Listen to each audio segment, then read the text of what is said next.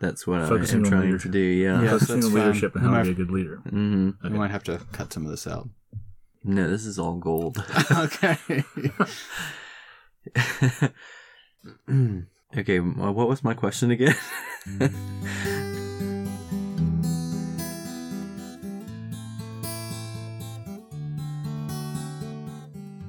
Hello there, and welcome to Looking Over Life.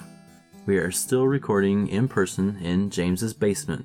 We're trying to get as many episodes recorded in these last few days before I head back to Peru. But this time, we have a guest with us. Actually, a returning guest. Welcome back to the podcast, Andrew. Thanks. Before we get going on today's topic, I'm going to ask James to get us get us rolling by telling us something interesting. What have you got for us today, James? As someone who really likes science, it sometimes annoys me, all of the misconceptions people have about the natural world. Okay. And so I'm going to ask you uh, a common misconception. Sean, what causes the seasons? Uh, Jack Frost causes winter.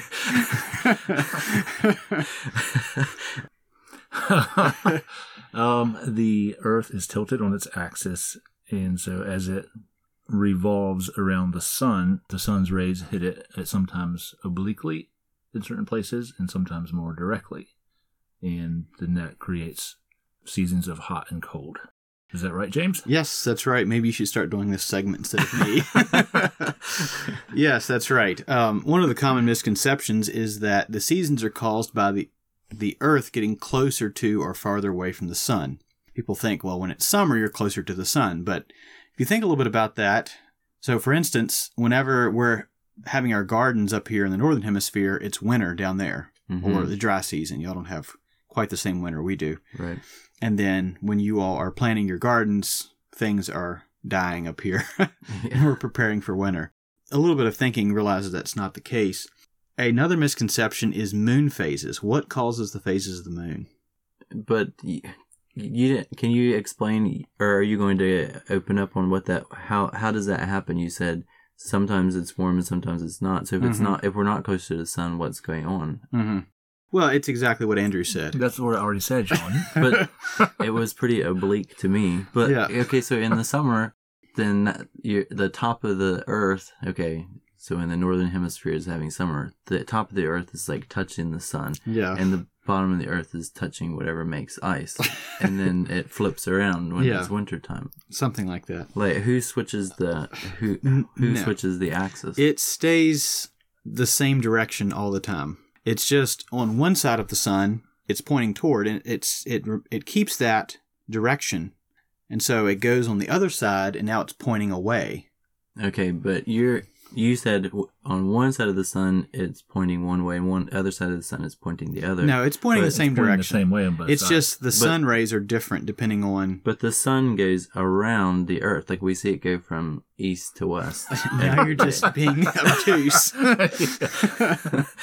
All right, moon phase. What you? What were you asking? That's another misconception we're not going to address. Um, so moon phases. What causes them? Uh. Moon phases are caused by hmm, when the Earth depends when the Earth is getting in the way of the sun's rays hitting the moon. So you're saying it's the shadow of the Earth. That is the dark part, yeah. So no, that's called an eclipse. Yeah, that's called an eclipse. Well, but we have eclipses once a month, and that's why we have new moon. No. The moon travels around just like... The Earth goes around the sun. Mm-hmm. The moon goes around the Earth about once a month. That's why we call it a moonth. A moonth.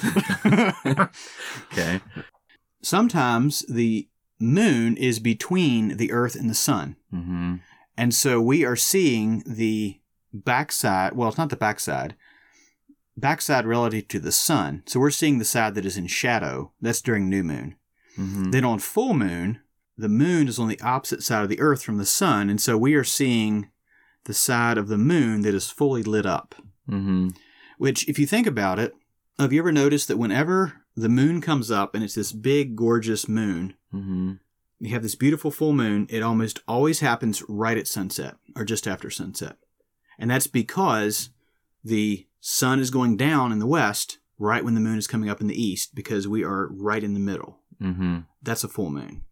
And then when when the moon is about ninety degrees from the Earth, or from the sun, I should say, when the angle between the moon, the Earth, and the sun would form a ninety-degree angle, then you have what's called a quarter moon.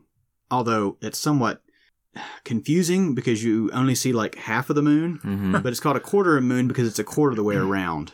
Oh, so there's like okay. a first quarter moon, and then there's the full moon, which is would be like the second quarter moon, mm-hmm. and then the third quarter moon, and then you have the new moon. Mm-hmm. So that's what causes the phases. It's not the shadow of the Earth falling. Because if you think about it, if it's the middle of the day, you look up and you see the moon. Mm-hmm. It's fairly common to do that. And the sun is all the way over here, mm-hmm. but yet the moon is partially dark. There's no way the Earth could possibly be casting a shadow on the moon if you sit there and think about it.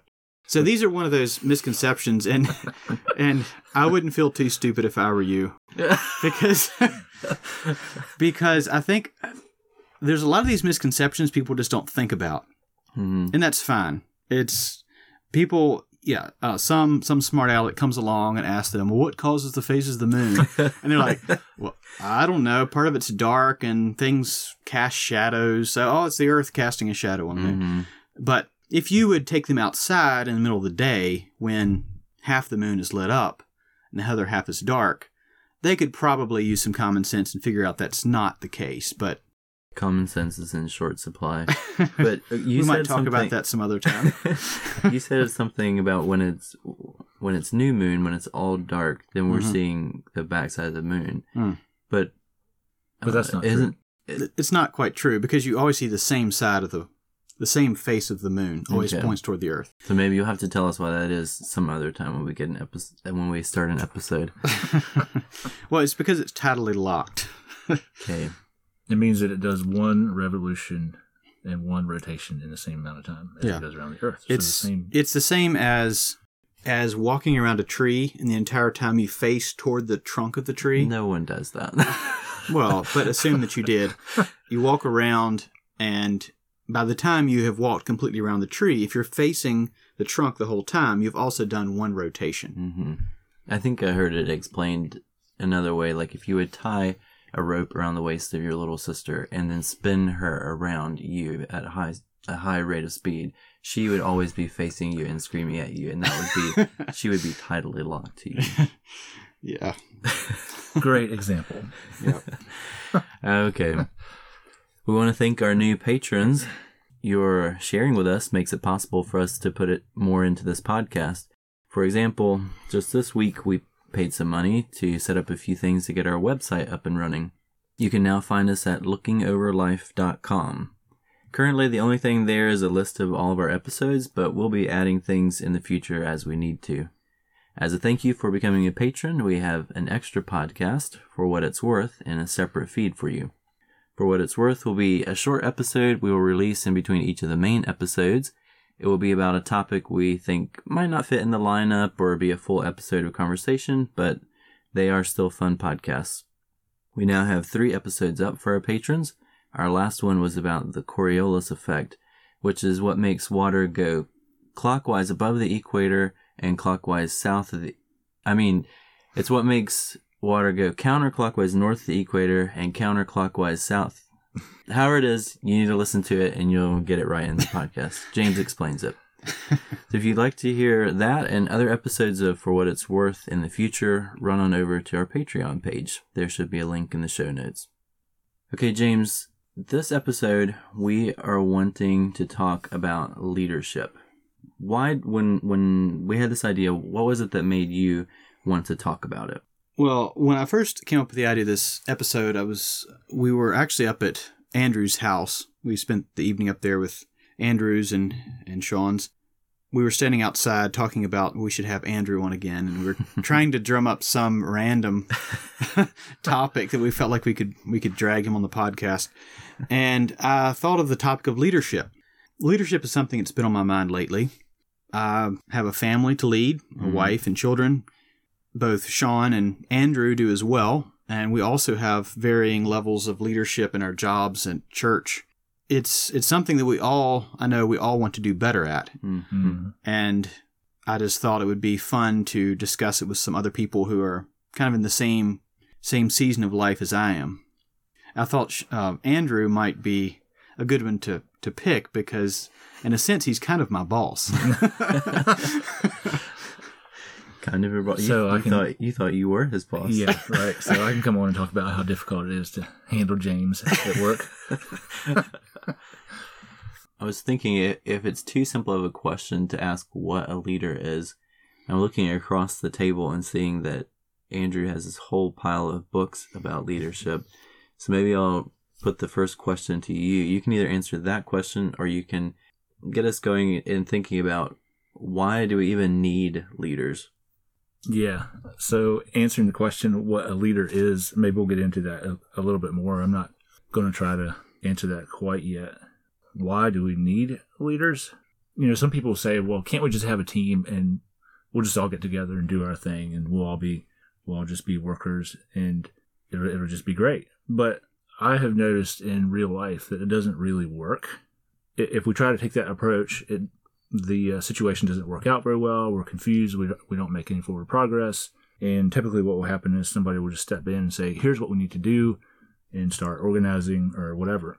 Why did God assign Moses to the children of Israel or Joshua? Why did he raise up judges and kings? Uh, why did Jesus train apostles and why did they ordain elders? Yeah, it's a fallacy. I think it's a fallacy to think that we don't need leaders. And I think it's also an excuse, uh, can be an excuse for ourselves because we're not doing our job or we don't want to do it. So we just kind of excuse away, uh, well, we don't really need to. Maybe we're not, or, yeah, or maybe we're not quite willing to take the responsibility of being a leader. Could be, because I mean, you have to make hard decisions. Right. Sometimes. I've been in that situation many times. I'd rather just somebody else do it, take care of it. I'd rather just, you know, stay in the background. Somebody else can deal with the problems. Yeah. So. Uh, you were talking about the judges. And when, when I was thinking about this topic earlier, preparing notes for this episode, I thought about it's a number of times in Judges, it, it mentions um, that it was a time where every man did what was right in his own eyes. Yep. Right. And so it's very much of a kind of an individualistic, each person kind of did what they thought was best. Mm-hmm. And we all know how that worked out. Continually, they fell away from God. Uh, God led them into judgment, and then he had to raise up a leader to then kind of get them back on the right path, and they were fine for a while, and then the judge passed off the scene, and then they went downhill again. Yeah, you, for example, Gideon, that's what that's what God raised up Gideon to do. Um, everybody was doing what they thought was right, and they were the nation was far from God, and God raised up Gideon. Or you could look at Samson, and you say, well, that guy was a terrible leader, but... Um, He still, God called him. Uh, it's very obviously that God called him, and he, and God used him in that way. Even if he wasn't perfect, uh, he still made a difference. Yeah, there there are quite a few examples of leaders in the Bible, both good and bad. um, there's still leaders today, both good and bad, and so I guess uh, eventually we'll be talking about some of the things we can do to not be bad leaders. You were saying, Andrew, that if we try this experiment where we're just a team, everyone's equal, but some are more equal than others. Were you were you meaning like almost automatically that someone will become the de facto leader even in that sort of equality for all teamwork? Yeah, there will, there will be someone, and this is one way you can define a leader is just saying a leader is someone who influences other people. And so there will be someone who will end up in that position of influence. And people will just kind of tend to do what he or she says. That's and something that I experienced a little bit in college. We had to do these group projects, which were horrible, usually because the other people in the group tended to not do very much. And not not all the group projects I was involved in, but probably more than half. I ended up having to kind of step in and get things going because nobody was doing anything and everybody was waiting on the next person. Well, also I was... I was a couple years older than most of the other students that were there. I was I was just ready to get something done. I think that was fairly influential in my, I don't know if you would say leadership development. I was, in a sense, forced, you know, because I wanted to get a good grade. I was forced to have to step in because nobody else was. you cared, and so then that made you a leader? Is that, is that, is that what you did? Well, I wanted a good grade, so uh, it's a little selfish maybe. One end of the spectrum is that push for we're all equal, and that's somewhat of a popular idea in lots of ways in our society today. Everyone's equal, and so we don't need leaders. We don't need government. It's kind of this push toward anarchy, but it doesn't work. It seems like people always will have a leader. Even the anarchy group has a leader that's leading them. So I was curious, what percentage do we know, or can we know, what percentage of people need to be leaders? Like if you have five people, will one of them be a leader? And if you have ten, then you have to have two, and that sort of thing. Do you have any experience with that? You lead larger groups, Andrew, than either James or I do. It depends how you're defining it. When I saw your, you know, your question that was in the notes about what percentage of people are or should be leaders, I want to say everybody should be to some degree, right? Okay, so you're saying we're not a team. Everyone's a leader. So no, we're I'm going saying to be equal that, one I'm, way or the other. I'm saying that everyone has their own sphere of influence. For example, okay. I lead my family, but within my family, my wife leads when I'm not there. Um, various of my children will lead in different ways. Like I can delegate Uh, to them, or depending on the situation, my oldest son may be in charge. He becomes the de facto leader if Loretta or I are not present. And whenever you're in a situation where other people are looking to you for influence or direction, then you're a leader, and that applies to almost everyone at some point. Mm-hmm. But now, if we're talking about in the church, what percentage of the people need to be leaders? Well, I mean, there's only a few that are called to the ministry. Or at work, there's Like, we can't have all chiefs and no Indians. We can't have all Indians and no chiefs. So I don't, I don't, I'm not going to give a percentage. Yeah, I like that thing of that everybody has to be a leader to some extent, because I'm a leader in certain projects, but then I like to be able to delegate to others and let them maybe take care of, of working with somebody else who needs some, some leadership, some input. If everybody would come to me for input, I would never get anything else done. And then, yeah, when it comes to family, that very much is is how it works. You have the husband and the wife both have to serve as leaders at different times. And so, if you uh, if if you take the approach that one that I'm the leader, everyone else is the follower, you end up with a dictatorship. Mm. But that's not what we want either. And so, at work, like where I work, um, I have various supervisors and managers that I work with. Sometimes people will bring me a question, and I'll say, that's not even mine to deal with. Like, you should be talking to your supervisor about that. Or or if the supervisor comes to me and I think that he should just take care of it, you know, I'll talk to him about it, and then he can just take care of it, because I don't want to be a dictator. Mm-hmm. One thing you said, you were talking about there's only just a few people called to the ministry, and that is the case. I mean, most congregations have maybe three or four men. You might have a bishop, a couple pastors, a deacon or two, and that's usually about it. But you have people that are, you might have super, Sunday school superintendents, and somebody's on this committee or that committee, and in a sense, you could get to where almost the majority of the people in the church have some form of leadership that they have to do. Mm-hmm. And so it kind of goes back to what you were saying earlier. Everybody has a certain sphere of influence that they're responsible for. Thinking about different applications needing maybe different amounts of leadership, you know, in school, you only need one teacher for a schoolroom of children, that sort of thing. I was remembering a book that I read by Doctor Kevin Leman, who became pretty popular for his studies into birth order. And I think in his research, he said that when you have children, particularly in a, a family, say a biological lineup of children, he found that the max number of children that you could have without a leader personality rising up was four. Three or four. So if you have a large family, eight children or twelve children, you'll start seeing little groups, maybe three, and this this uh, this son leads those three, and the next four are kind of led by the this older sister, and then the bottom three are led by some younger brother, that sort of thing. And I noticed that in teaching school on the playground, that that was often the case, where you had groups of three or groups of four, and then they had their own pecking orders among them. But I think the reason I asked this question was a little bit what I think you're getting at, Andrew, is is there a direct or distinct, maybe, dichotomy between leaders and peons?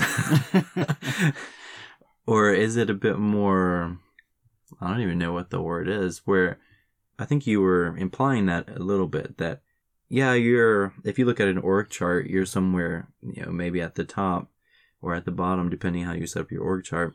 But in a sense, you answer to other people within that org chart.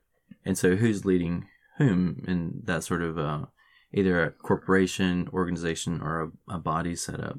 Yeah, a dictator will just assume that he is the leader and no one else has that right, or no one else has any input that is worthwhile to give, and so he just does everything. I'm trying to think, put this into words here, but like it's a partnership. Like just because someone is my direct report doesn't mean that we don't work together or whatever. Like we sit down and have a conversation, and we they give their opinions, and we talk together, and we come to a conclusion.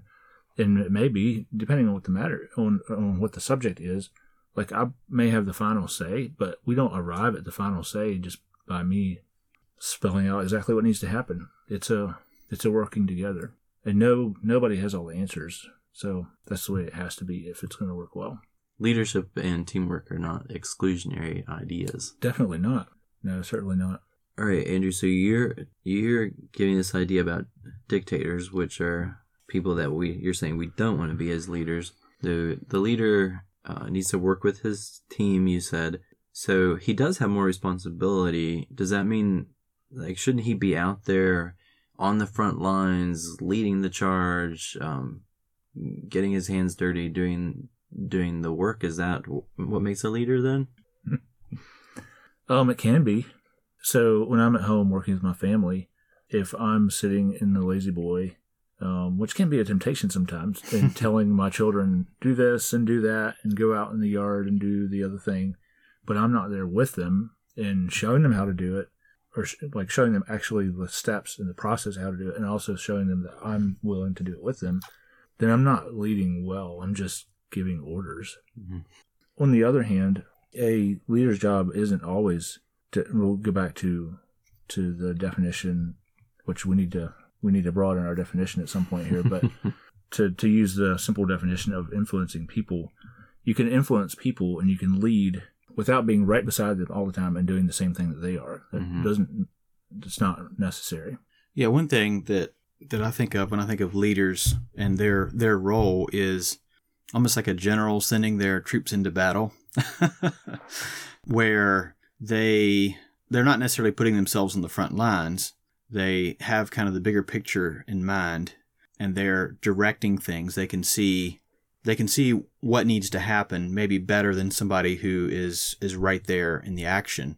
They have a, a bit more of a dispassionate view of things, and so they can give more objective direction. But at the same time, it's the generals or the leaders that are most loved that that do associate with the people that they're leading. They're not just They're not really distant. They're in there. It's not like they're, uh, they, yeah, to continue the military uh, metaphor, you know, they're out there. They they visit the troops on the front line to get their boots dirty. They're not just back in the back sipping on champagne in there. It's kind of a picture that helps me. Well, thinking about the family example, so I talked about I shouldn't be sitting in my armchair all the time telling my children what to do.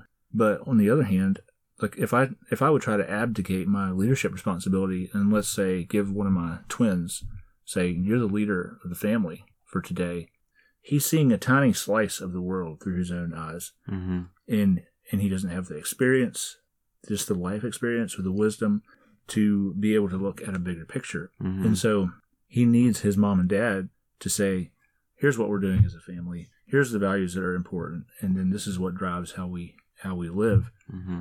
I think the same is true in organizations too. You know, when I when I was a teenager working in uh, one little spot of the organization, like I had opinions about things, but I didn't have any breadth of experience, or and I was not seeing anywhere close to the whole picture. Not saying I do now, but I would not have been able to lead from that position just because I can't I can't see all the things that a leader needs to be able to see to to help the organization. To say that, well, we don't need leaders. We should all just be down on the front lines doing the work. The organization will, will crash mm-hmm. fairly soon if if that's the approach that is taken. One of the questions I wanted to ask you all, when you hear someone say leadership or a leader. Do you have a picture in your mind of what that is? That James, you used the metaphor of a, a general and an army. Is that where your mind often goes when you think of leadership, or was that just something you pulled up on the spur of the moment? Uh, that was something that I pulled up as far as the relationship between a leader and the troops, mm-hmm. or the, the people that he's leading. As far as he's got a bigger picture. He's not necessarily on the front lines, but he knows what's going on. Mm-hmm. So what do you think of when you think of a leader? Or maybe you don't think in pictures the same way that I do. I don't know that I do. I think more in abstractions, I guess. Is there, is there an abstraction associated with leadership? Andrew, do you have one? Well, I tend to think I'm a leader in an organization, and so that I tend to think about things organizationally, but also the church too. Church leaders, organizational leaders, they're people that have a vision for the future about where the church or the organization should go. They care about people, and they um, work on solving problems, and they're just there to to serve. And in my mind, leadership is tied a lot to the future. A leader thinks a lot about the future, mm. or he should, because that's where we're going. I mean, minute by minute, we are going into the future. And if no one's thinking about where we're going and how, mm-hmm. uh, it's it's it, we're going to end up in a disaster. So, I don't know. Does that answer your question? Yeah, I think so. I often think of a shepherd when I think of leadership, mm-hmm. but when yeah. I was younger, I used to often think of a king. And so I don't know, and when in thinking about preparing for this episode, I that just came to mind that there's been that shift in in my thinking, and I suppose that has come just with life experience. But yeah, when I was younger, maybe a teenager, when I thought about leadership, I thought about the king. You know, he gives mandates and he just tells the kingdom what to do, and it happens, and that's leadership. But now I think more of a shepherd, and having having been as somewhat of a shepherd or a goat herd, I suppose, in Peru, that is less romantic than it used to be. From, like when you think of a shepherd, that it's just, you know, that he's floating about with his sheep going wherever they're supposed to go. And that's not the way a shepherd or a goat herd leads. But you do have to know your animals. This, then, this analogy is breaking down quickly. You have to know your animals in a, in a different sort of way than at least I think of a king. So do you have to occasionally hit your goats with sticks to make them go in the right direction? I, we don't know if PETA is listening to this podcast. Well, the shepherd metaphor is a yeah, it's a very biblical one, and it has a it has the connotation of caring, mm-hmm. that I think is a key piece of leadership. Mm-hmm. Mm-hmm. Yeah, I really like what you said about leaders see the future, because as I've gotten older and now I have young children, I very much think about the future. And also at work, when I had just started working there, I was very focused on the next couple of days, the next couple of weeks. As I've kind of backed up and started looking at projects differently, more in a leadership role, I have started thinking much more about the future.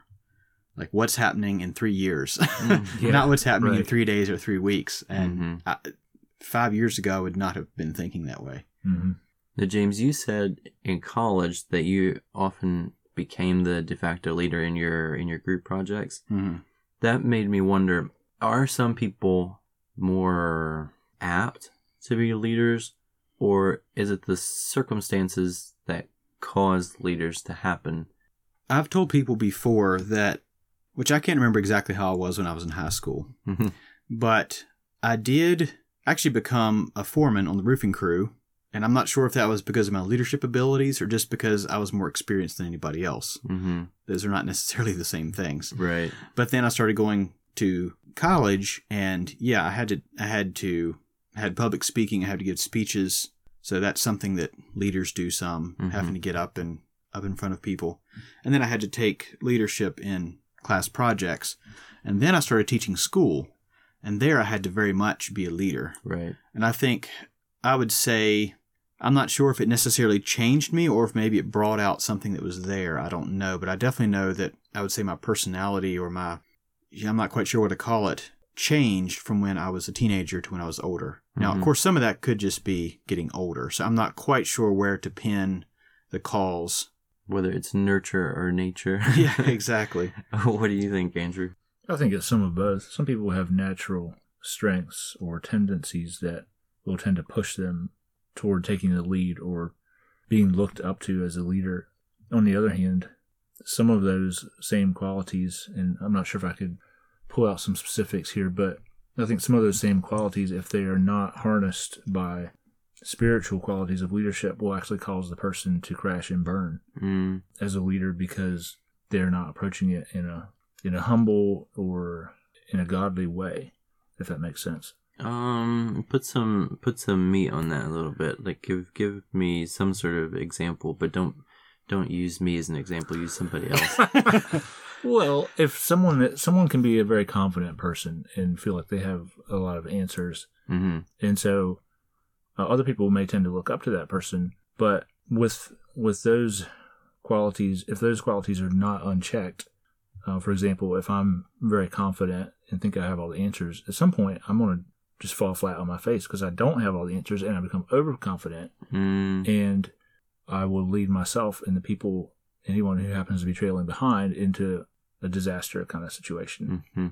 Yeah, I wonder. I mean, I can't think of any specifically, but I would say there's a lot of a lot of church movements that have probably mm-hmm. fallen prey to that, where you have one or two or three charismatic people that think they have the answers, right. and then they had a blind spot, and then that movement falls to pieces. Or someone who has a brilliant business idea and gets some other people all fired up about it, and, and perhaps hasn't stopped to think it all through, and maybe he ends up, the business goes under, and it negatively affects the people that, like the employees, for example, that he brought in or whatever. Mm-hmm. So I, I think probably we all have something in our lives that makes us charismatic, but there are some people who seem to be just charismatic. Like, that's their main quality. Yeah. Like, I think of charismatic, I think of Hitler. Ah, I don't. I think of Joel Osteen. Wow. Now I need to come up with someone else. I'm not sure who I think of. Okay, and I'm not rec- uh, recommending uh, either following Hitler or Joel Osteen, but please don't. Um, like, yeah, charisma. I think we have two very different views of what charisma is. One is right and the other is wrong. I'm not going to say which is one or the other. All right. James, so you have charisma when when you're talking about uh, when you're talking about the periodic table. So, and I ask you, you know, are you this person that's apt to be a leader because of, you know, your college projects or becoming a, a um, foreman on your roofing crew or whatever? We we've here, I think, at least I have heard this idea that one is called to be a leader. Mm-hmm. So is that true? Andrew's saying everyone's a leader, and like from the time they're toddlers on up in various places. I think maybe, James, you mentioned calling already once before. So where where does this? How do we get? How do we bring those two ideas together? Called to be a leader, or everyone's a leader? It's an interesting question, because I do think. What what Andrew and I have said, that we are all called to be leaders in some capacity, but it does seem like there are some people that are more called to be leaders. Either they feel a calling, or they are called as far as being ordained, mm. which is um, yeah, a much more obvious calling. So I think you do have people that are there are people that are called to greater responsibility and leadership. So I think we all are leaders to some some aspect. Uh, the whole thing of uh, somebody's following you, that little song. Mm-hmm. I think there's some truth in that song. But then there are people that are called to greater responsibility. And you can only have but so many of those people. Mm-hmm. That's where it gets a little bit dicey in our culture, because you're not really supposed to want to be a leader. In some, in some cases, you should almost, like if you're not hauled kicking and screaming into leadership, well, then you're just being a little too eager. When you say our culture, you're talking about Anabaptist culture. Yeah. Mm-hmm. Mm-hmm. Thinking about what is a leader, what is leadership, maybe is helpful for us here, because to to aspire to leadership is to aspire to servanthood and to sacrifice for the good of other people. Mm. And that's not something that, that I naturally aspire to. My carnality would wish for like the position of leadership, but not the actual responsibility and the call to service that leadership is. Maybe there would be more people called to leadership, or more of those people that we view as, as leaders, strong leaders. Um, maybe there would be more of those if we were more committed to servanthood and sacrifice. There's a phrase that I heard. I was listening a number of years back to a talk by Javen Bender. It's actually on YouTube, his talk about uh, leading with a servant heart. And a phrase that he said in there, which he took from Mark ten, was, "To lead is to serve, and to serve is to sacrifice." And that really hit home to me with where I was then in my leadership, because I I wasn't doing that very well. And I don't like to sacrifice. um, but there's a direct line between leadership and sacrifice. And, and it's service. That's what leadership is. In that talk, Javen told a story about a chicken and a pig who wanted to do something really nice for the farmer. The chicken goes to the pig and it's like, "Hey, let's do something really, really nice for the farmer. We can provide him with, with a really great breakfast tomorrow morning. I'll supply the egg and you supply the bacon." and we and I am the chicken too much, right? I, I'll give, but uh, the pig, the pig, what he was giving, that that's real sacrifice there, right? Because he was giving everything, and of course it was the chicken telling him to do that, who wasn't giving up much at all. When uh, when Paul says that to aspire to the office of a bishop or an overseer, I forget exactly what the words are, but basically he's saying it's a worthy thing to aspire to. We should look at that a little differently than I think we naturally tend to. How do we look at it? Well, I think a lot of people would say it's wrong to aspire to be uh, the bishop or whatever, because the bishop is viewed as this high uh, person with a lot of authority in the church, when actually a bishop is called to a, to a far greater level of service and sacrifice than most of the rest of us are. Mm-hmm. Um, and that's where we should be willing to be there, but I'm afraid that I'm. it would be hard for me to be willing to do that. Jesus dealt with this with his disciples. They said they wanted to reign with him. They wanted to to rule with him in, in the kingdom. And Jesus told them, "You don't know what you're asking for." And they right. they said, "Yeah, we do. We want we want to be sitting on your right and left hands. You know, we want to have that high position of prestige or or whatever." And Jesus asked them, "Can you drink this from the same cup that I'm drinking?" And they said they would be willing to. And he told them, "You're going to have to, but you don't know what you're asking for." Right. Yep. And that's what, okay, if a young man, for example, you know, we're all men here, so that's definitely where our minds go. But if a young man says, "I feel called to be a leader," often what I hear is, "I feel called to be a boss." Hmm. In, in the in the nineteen fifties version of what a boss means, you know, where you just yeah. come out of your office and, and bark at the minions and go back in and expect work to get done. What we should do, we older gray-haired men here, when we hear a young man saying he feels called to be a leader, is take him to that same idea that Jesus talked about and said, "Listen, dude, you don't know what you're talking, you don't know what you're asking for, because if you really desire that great work, like Paul was talking about, you're asking to give everything you have away to other people, sacrifice your life, as it were, for others." And so if you're thinking about, should I be a leader? Am I a leader? Can I be a leader? Think about the kind of life that Jesus lived. Was Jesus a leader? Yes. That's a that's a duh question, I suppose. But he didn't act like what might be a commonly uh, commonly thought of as leadership. Here's a few questions that we could ask ourselves. And also, I'm giving these in somewhat in the context of also thinking about Jesus and how he related to people. Am I ready for leadership? I'm stepping all over my toes here by by giving these questions. This is but, going on record, I hope you know. Yeah, I know. That's the bad part about this.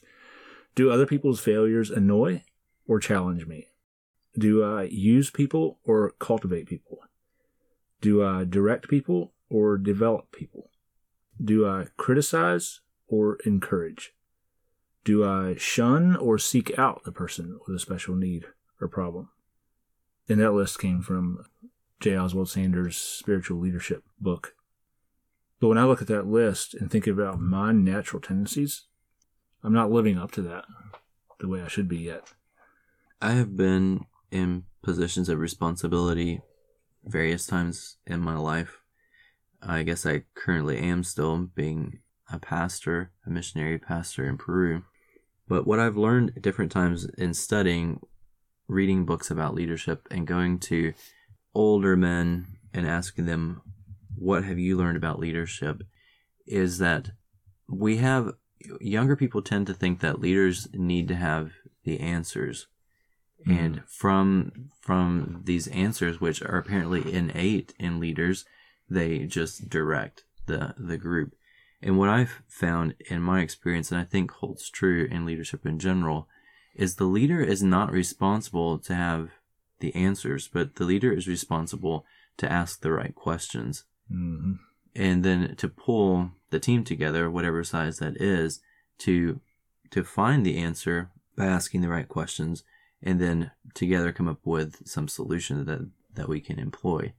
I think that that's definitely true. I mean, for one, if we think we have all the answers, well, we're already have some problems to deal with. I mean, we talked about humility, and if you think you have all the problems, you're probably not the most humble person. You think you have all the problems. Yeah, I do think that it's valuable for us to be able to ask questions and ask other people to be uh, to be humble enough to admit when we don't know the answers, and go ask somebody else that's maybe closer to the issue or the problem, ask them what their opinion is. And you might not necessarily always agree with them or go with what they say, but you definitely need to hear them out and take that in consideration very seriously. But yeah, I really like what you said about leaders know how to ask good questions, or know what questions to ask. Yeah, I strongly agree with that. I'm still learning how to put it into practice, but it's easy to feel really insecure when people come to you with a question mm. and you don't know the answer, because you have this sense that, well, like, I'm supposed to come up with an answer. Mm-hmm. What are they going to think if I don't know? If I mm-hmm. say I don't know, it's like, well, they're going to they're going to see right through my facade and, and see me for who I really am or what I'm not.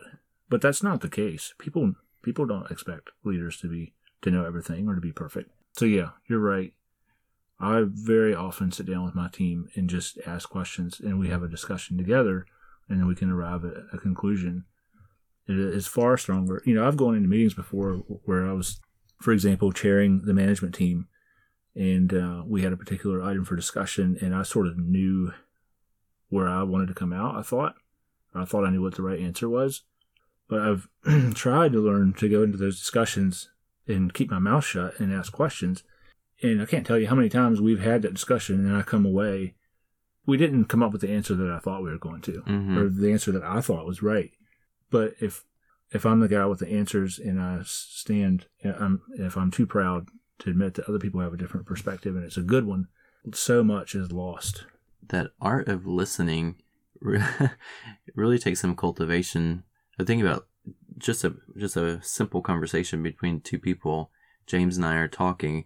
Sometimes we think that, you know, I could think when James is talking, that is my time for me to go ahead and gather up my ideas so I know what I want to say. And when he's finished saying whatever he's saying, then I can go ahead and express my thought. That's not really listening. The same holds true in, in a leadership, like when you're when you're leading a team. If you're coming, like you said, sometimes to your team and you already know what the answer is, then it can be difficult to actually hear good good ideas from them, because you have something laid out. I'm not saying just come without having done any any background work, but it does take a special sort of of skill. You have to cultivate a certain skill of listening, where you're actually taking stuff in and not just letting it wash over you until you get to present your idea. Um, back to what I was saying earlier about sacrifice. A book that I read three years ago, maybe, The Way of the Shepherd by Kevin Leman and Bill Pentec. It talks in here about, well, it's a little bit of a cheesy book, actually. I wasn't sure if I liked it at first when I read it, but but there's some really good principles in it. And one is the idea about someone has to pay for your leadership. That ties in with the idea of sacrifice. So who's going to pay for it? If you think about a shepherd, if the shepherd kick, kicks back on his heels and uh, is lazy or whatever, he'll have sheep that are weak, Uh, that don't get sheared properly, their hooves don't get taken care of, they get diseased, they don't have good water, they don't have good food, and your herd, or your flock, whatever you want to call it, is very soon paying the price for for that shepherd's lack of leadership. On the other hand, if you have a leader, a shepherd, who is very disciplined and really cares about his sheep and puts himself into taking care of them, you have a flock that prospers. And uh, in this book talks about how that carries over into other kinds of other types or situations where we lead. Basically, leadership requires that we take care of people. And if I'm not willing to pay that price, the people suffer. And that can happen in a bunch of different ways. So Jesus talked about, he's the good shepherd, and he talked about how that is different from a hireling, the different response that a shepherd will have versus a hireling. So a shepherd steps in and is even willing to put himself into danger to take care of the sheep, whereas a hireling will run off when the wolf shows up. Why might we act as a hireling? One of the reasons is because we don't, if we don't place high value on the people that we care for. Mm-hmm. If I don't care about my family, for example, if I'm not really concerned about their spiritual welfare, their eternal destiny, or even just things like, do they have food and clothes? If I'm a lazy dad, my children will suffer and will pay the price for a long time, maybe forever. Mm-hmm. Same is true organizationally. If I'm lazy and don't do my job, people will suffer. They'll be frustrated. There's a lot of different things that could happen, say, for example, in a business or even in the church. And so someone pays, the concept that someone pays for your leadership, if you are a real leader, you will pay for it yourself and not make your people pay for it. That's mm. a powerful concept. The way you explain that, it seems like that if, if you pay the price, there is not as much cost otherwise. In other words, it, it doesn't take as much to take care of your people. It doesn't take as much time and energy as it would if you let things go to pot and take it easy on yourself. Then there's there's much more damage, much more cost than if you just would have stepped up in the first place. Mm-hmm. And the cost is spread out over many, many people. Whereas if I'm willing to take that burden and that cost on myself, then in turn it can bless many, many people. Mm-hmm. And Jesus, again, Jesus is the perfect example of this, where he suffered and he gave his life, and that provides, that has provided eternal life for many, many millions of people. And that was because of one man's one man's sacrifice. So we're not going to have that kind of effect, and yet we're called to walk in Jesus' steps as that kind of leader. The Way of the Shepherd by Kevin Leman. So this is the same Doctor Kevin Leman that wrote the book The Birth Order that I was talking about earlier in the podcast. Mm-hmm. That's interesting. Okay, toward we're getting toward the end of our topic here. Before we before we close out, I'm wanting to try to do a lightning round of characteristics of good leaders. I think we're just going to go around the table here and give a characteristic and say something about it if you want to, and we can make it as short as lo- or long as we need to, and throw out um, a dozen or a couple of dozen maybe in a couple of minutes. James, get us going with one. One good characteristic of a leader would be willing to learn. Mm-hmm. We have to know we don't know everything, and so we need to be willing to learn from others. Uh, a characteristic that I believe is important uh, is wisdom. Proverbs said the f- says that the fear of the Lord is the beginning of wisdom. And when I think about the fear of the Lord, I think about understanding who God is, understanding who I am, and what is my place in relation to him and to other people. And if I have that kind of perspective, that kind of wisdom, it will make a huge difference in the way that I lead. Asking questions is a quality of a good leader, because when someone comes to you with a problem, a lot of times they, they might say, uh, you know, I am, I feel this way, or I'm stressed out about this thing, or we have this problem. And it can be easy to just say, here's a solution. But if you start asking questions and asking questions and asking questions, getting drilling down into the problem, you could find that the actual problem is something totally different than what they came to you with. And then you can really work from the root of the issue and have a much better solution that way. Um, being very tactful when you speak to people. If you're a leader, you're probably going to have to have some difficult conversations with people. And you need to tell them some hard truth about the way that they've been acting or what they've been doing, but you need to be able to say it in a kind way that doesn't cause them to immediately throw up their defenses and just go frigid. You need to be able to Give them truth in a very kind, loving way. Communicating is another important one. Sometimes I get the feeling that leaders think that other people can read their mind. In fact, I've probably been guilty of acting that way myself. I have found it extremely frustrating when working with other leaders when they don't communicate and they don't let me know what's happening or what the issues are. And so something that I think is important and I'm trying to work on is just keeping everybody in the loop about what's happening, about um, issues that are coming up, things that we need to talk about, even just letting people know what I'm thinking because people can't read my mind. And if I act like they can, they'll get frustrated. Compassion is another good attribute of a leader. When I think about the sort of compassion that we have, I often think about Jesus when he looked out over Jerusalem and he was moved to, to he was weeping because of his compassion. In working with people, particularly people who think differently than you do or do something different, come to some conclusion differently than you would have, it's easy for me, but I think it's easy for people in general to assume that that person either just wasn't thinking or they were malicious in some way or some other bad intention that they have. But if we're compassionate and realize this is just a person like I am, and most people generally are doing the best they can to have a good life, then it does make some of that tension go away. Try to remember that there's always two sides to a story. Oftentimes, if you're leading, somebody will come to you with a complaint or concern about somebody else that you're maybe leading. You need to go, instead of spreading that around, you need to go maybe talk to that person that they, that they were talking about and see what their side of the story is. Maybe the first person that came to you, they weren't telling you everything that was going on, or they didn't see things quite as clearly as they could have. Yeah, just kind of uh, to give people the benefit of the doubt. Mentoring and training other people are things that leader is something that leaders need to do. And it's easy. This is one of the things that I find easy to be lazy about. Thinking about my children, for example, that my children have so much to learn. I'm, I'm assigned by God, actually, to teach them. I can save them a tremendous amount of hard knocks if I can uh, line upon line and precept upon precept, mentor them and train them in the right ways. Planning is something that every leader needs to be good at. You talked about, Andrew, that one of the characteristics or one of the, yeah, one of the attributes of leadership is thinking far down the road. But that takes time and effort to sit down and try to figure out what is going on. And if you don't schedule that, it's not going to happen and you're going to end up crashing and burning like we mentioned already.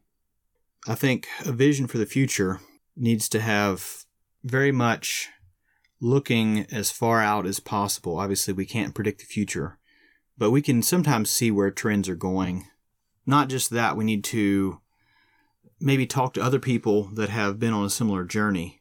Uh, for instance, church leadership, there's lots of, there are a lot of examples of where decisions have gone well and decisions have not gone well, and that's the same in business. And so have a vision for where the business is going, where the church is going, where your family should go, depending on what type of leadership you're called to. Then, like Sean said, plan to to see how to make that mm-hmm. actually become a reality. Mm-hmm. Making decisions, if you're a, an organizational leader, especially with multiple uh, layers of other leaders reporting to you, you have to be okay with the fact that by the time a problem gets to your desk, it's not an easy problem. Mm-hmm. Otherwise, it wouldn't be there. Mm-hmm. I remember feeling very frustrated when I first started as a general manager at Christian L A. It felt like I would just, it's like, if I could just get past this problem, then it would be great. And then and there's another one that pops up. Finally, um, I just had to learn to be okay that that's my job. I have to be okay to make decisions, and that's just the way it is. And I can't, trying to get out of that is just abdicating responsibility. So don't chafe against making decisions. That's what you're that's what you're called to do. I'm not quite sure how to say this one. I think it's partly humility is what I'm wanting to get at, but humility is kind of a broad characteristic. But what, what I specifically want to focus on is being willing to acknowledge when you're wrong, which ties directly to humility. But leaders do make mistakes. they make the wrong decisions, mm-hmm. or they don't listen well, or they are not tactful, or whatever. And sometimes we can, again, I forget which, maybe both of you mentioned this thing of feeling like I have to present a certain persona to the people that I'm leading, and if they see a crack in that, then this is all going to fall apart. But it does tremendous good for your for yourself, but also for your team, if you're willing to say, hey, I was wrong, I said that wrong, I did that wrong, will you forgive me? What I'm getting ready to say, I'm not sure if y'all will agree with or not. We'll cut it out of the podcast if we don't. Yeah. Um, but be okay with people not liking you. Being a leader, you have to make decisions that some people don't like, even if they're the right decisions. Now, hopefully, if it's the wrong decision, like Sean said, you'll admit that you were wrong, ask for forgiveness, and, and try to move past that.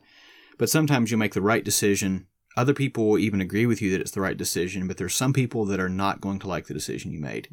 And because of that, are not going to like you. And it's really easy to take that personally. When I was teaching, especially the first couple of years that I taught, and I'm sure most te- uh, most people that have taught have experienced this, you want the students to like you.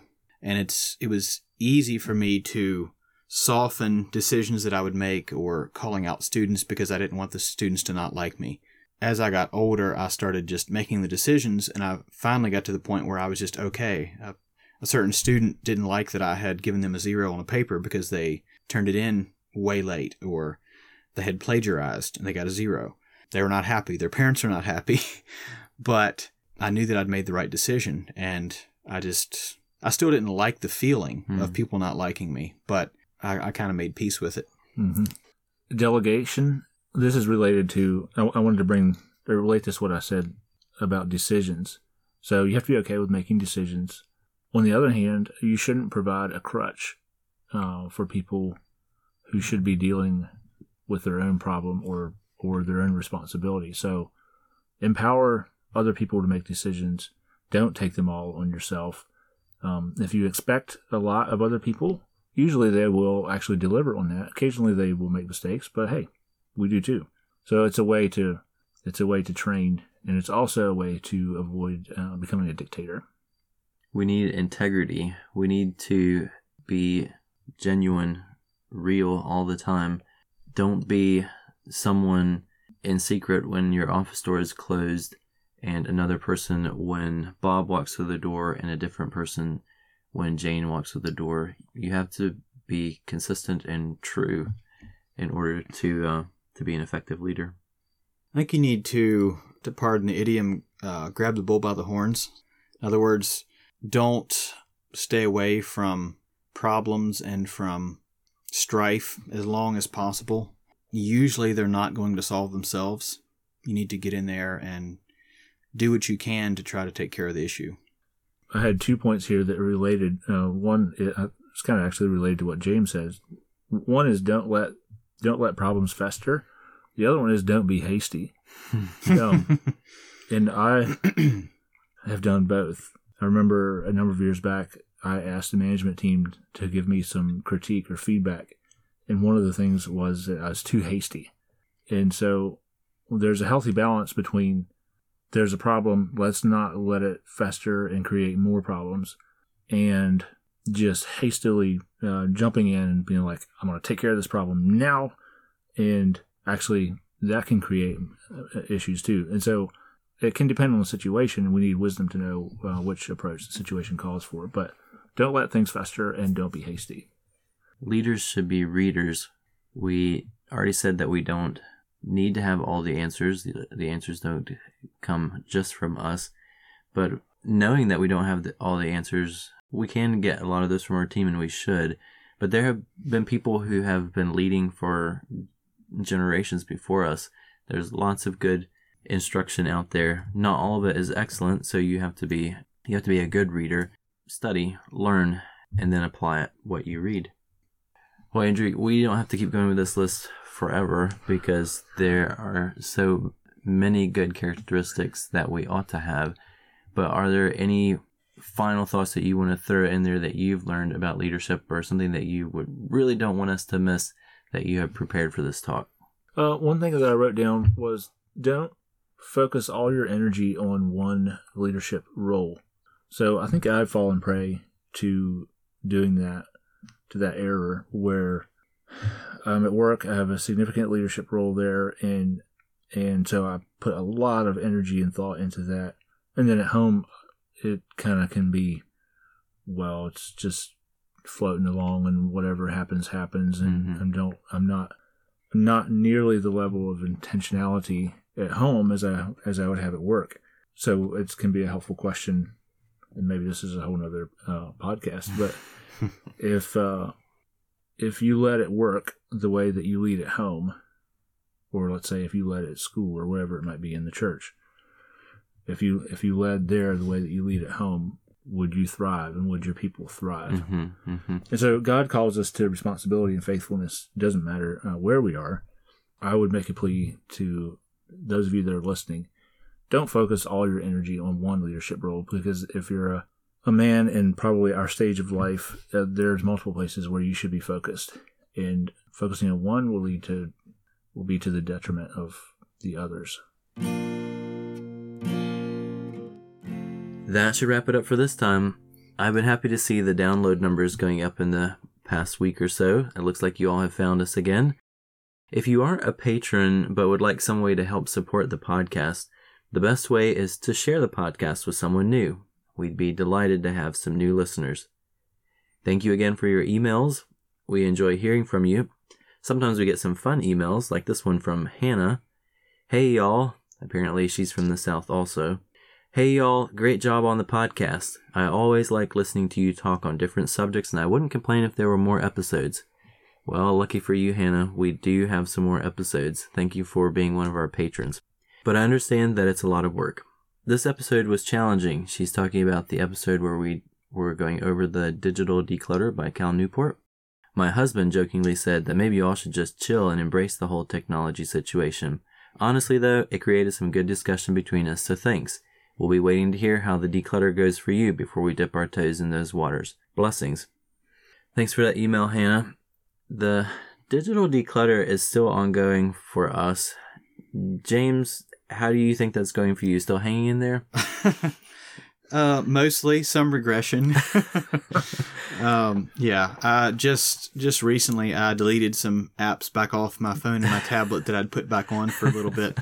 So it's uh, I think in this modern age, it's always going to be continual adjustments, um, short of just going to the Amish and getting rid of all, getting rid of all smartphones and internet. But uh, yeah, I think it was it was good. It's something that I actually plan to do again sometime. As far as uh, taking a fast from certain technologies, I think it was it was it was a good month, and it's something that I want to continue. I've really had to wrestle with staying on top of my devices since I've been in the States for this furlough trip. I think maybe that's partly due to being less disciplined in my schedule overall. But yeah, James hit the nail on the head. It's one of those things that I think as long as we're working uh, with these devices, we're going to have to stay on top of them for how much time they're taking out of our lives. Andrew, have you ever done anything like a, a digital declutter, or what's your relationship with digital devices? What's my relationship with them? I use them all the time. I sit at a computer at work, and I'm sitting in front of a computer right now, and I use my phone a lot. Actually, as a result of listening to you all, I'd done something similar to this before, but I actually deleted a couple of apps off my phone that I tend to waste time on. Even now, occasionally, I will I will catch myself, like I might be standing at home wondering what to do, and I'll pop my phone out, and uh, it's like, oh, I don't have anything to waste time on here, and so I'll put it back in. I'll put it back in my phone pouch and go into something else. So it's been good. Thanks for the encouragement. James and I are headed over to record our patron-only podcast for what it's worth now. This week we will be having Andrew share a topic for us. Andrew's going to tell us how we can know we're in the center of God's will. You can find that at patreon.com slash lookingoverlife. Again, if you have any feedback or questions, or if you have an idea for a topic we should discuss, send us an email at lookingoverlife at gmail.com. All right. See you later. Adios. Ciao. Oh, man. Hey, you didn't uh, You forgot to ask me for my book recommendations. Okay, well, I really wanted to hear them, so let's go ahead and hear what you what you brought along. I mentioned two of these already. One is by J. Oswald Sanders. Uh, it's called Spiritual Leadership, Principles of Excellence for Every Believer. I think it's just a solid book about leadership, and it's very it's based on the Bible. And then the other one I mentioned already was The Way of the Shepherd, Seven Secrets to Managing Productive People by Kevin Leman and Bill Pentec. It's story, mostly a mostly it's a story, which is why I said it, it can be a little bit, I thought it was a little bit cheesy. But the principles are good. And then another book that I like, I've actually worked through with a couple of supervisors that I've worked with. Um, just had them read. We would each read a chapter out of it in a week or a couple weeks, and then we would sit down and chat about it, about what we learned or how we could apply that. It's called uh, The Top ten Mistakes Leaders Make, Hans Finzel, or Hans, I don't know how you say his name. Just a, it's a good book. And then uh, another couple things that I'd like to recommend if you're thinking about leadership. Read read the Gospels, the stories of Jesus. Read the book of Nehemiah, and read Paul's letters to uh, church leaders. And read Galatians five twenty-two and twenty-three, Fruit of the Spirit. And think about how to apply that in your uh, wh- wherever you're a leader. And then one other book that uh, is called The Effective Manager, Mark Horstman. So it's about managing, um, which... we didn't get into that at all. Is managing and leading the same thing? And mm-hmm. we could have a discussion about that. It's a very practical book of just things that you can do if you're in a, in a management position, how to relate to people, systems to put into place that will help you accomplish or help you to have good relationships and accomplish what you're trying to accomplish. I actually came with a couple of recommendations myself and forgot to mention them earlier. I'm currently reading a book by John C. Maxwell called Good Leaders Ask Great Questions, and I picked up that book because it resonates with some truths that uh, that I found in my own leadership journey. There is a lot of good in the book, and so I think I would recommend it to someone who was looking at how to improve their leadership. But John C. Maxwell likes to name drop, and he likes to talk about what a humble and excellent leader he is himself. And so that can be a bit distasteful, but if you can get past those two things, you can find a lot of good in the book. Patrick Lencioni wrote a number of books that relate to leadership and teamwork, and I would recommend basically his whole list of books, but a favorite of mine is uh, Five Dysfunctions of a Team. It was really helpful to me when I was having to make some or having to learn some some valuable lessons in leading a team. We talked a little bit about, Andrew especially talked about how that leading costs something. And there are a lot of leaders that end up being just completely worn out and stressed out, burned out to where they, they have to step down due to just overwork and too much stress um, to preserve themselves, their health, their families. Recently somebody... Um, recommended this book to me, and it's called Reset, Living a Grace-Paced Life in a Burnout Culture by David Murray.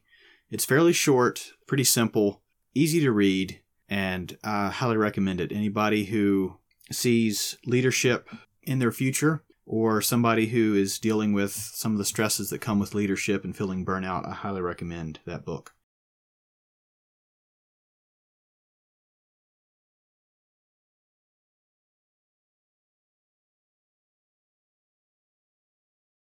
I've got it all under control. Great.